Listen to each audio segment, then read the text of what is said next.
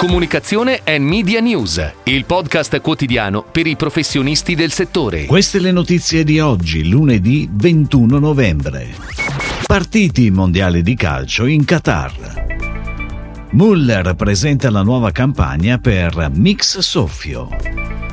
Compass Banca si racconta a Milano Cadorna. Bando di gara pubblicato dall'Università degli Studi di Milano. Corriere del Veneto celebra 20 anni. Campagna radiofonica per Meliconi. Sono partiti ieri, con la partita inaugurale, i mondiali di calcio del Qatar, che sono stati protagonisti di una riflessione sul loro impatto commerciale a livello di comunicazione durante il forum VPP della scorsa settimana.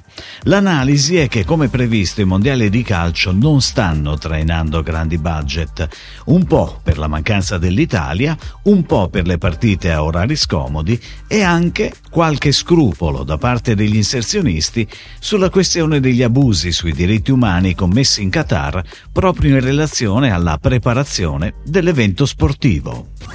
Ed ora le breaking news in arrivo dalle agenzie a cura della redazione di Touchpoint Today. Muller Italia, tra le aziende leader nella produzione di yogurt, presenta la nuova campagna dedicata a Muller Mix Soffio, in concomitanza con il lancio dei due nuovi gusti della linea, Mix Soffio Vaniglia più nocciole con cioccolato e caramello e Mix Soffio Nocciola più nocciole croccanti al cioccolato.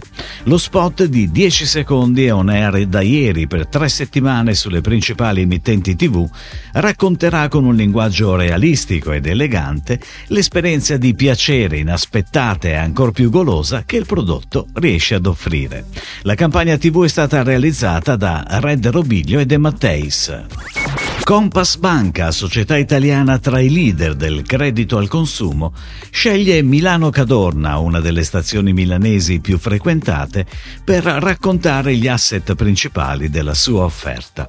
Con la nuova campagna si rafforza ulteriormente la partnership tra Compass e Leo Barnett, l'agenzia parte di Publicis Group che insieme all'azienda e ad Avas Media, che cura la pianificazione, accompagna il cliente per tutto il mese di novembre, con una domination che coinvolgerà gli schermi LED di tutta la stazione ferroviaria con il testimonial Nino Frassica.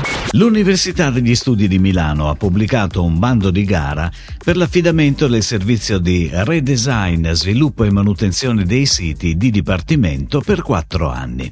Il valore totale stimato ammonta a 254.400 euro, 121.500 per attività di realizzazione del modello di sito web dipartimentale e la configurazione di 31 istanze per un anno, 72.900 euro per attività di manutenzione correttiva e adeguativa e 60.000 euro importo presunto e non garantito per attività di manutenzione evolutiva.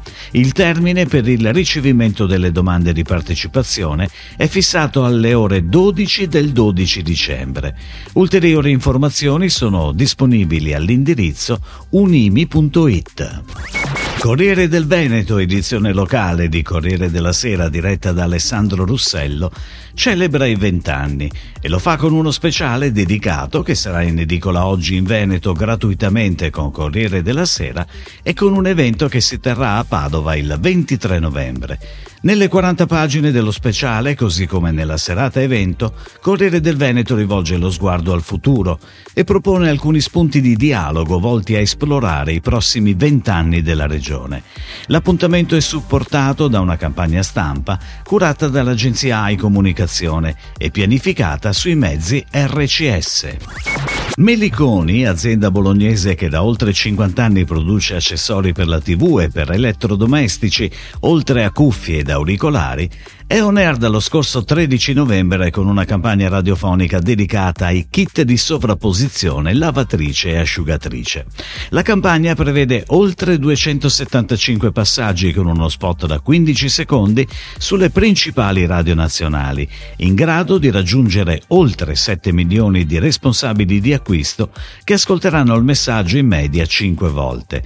Lo spot radio rimarrà on air due settimane proprio durante il periodo promozionale del Black Friday per massimizzare la sinergia con le attività promozionali pianificate nei punti vendita.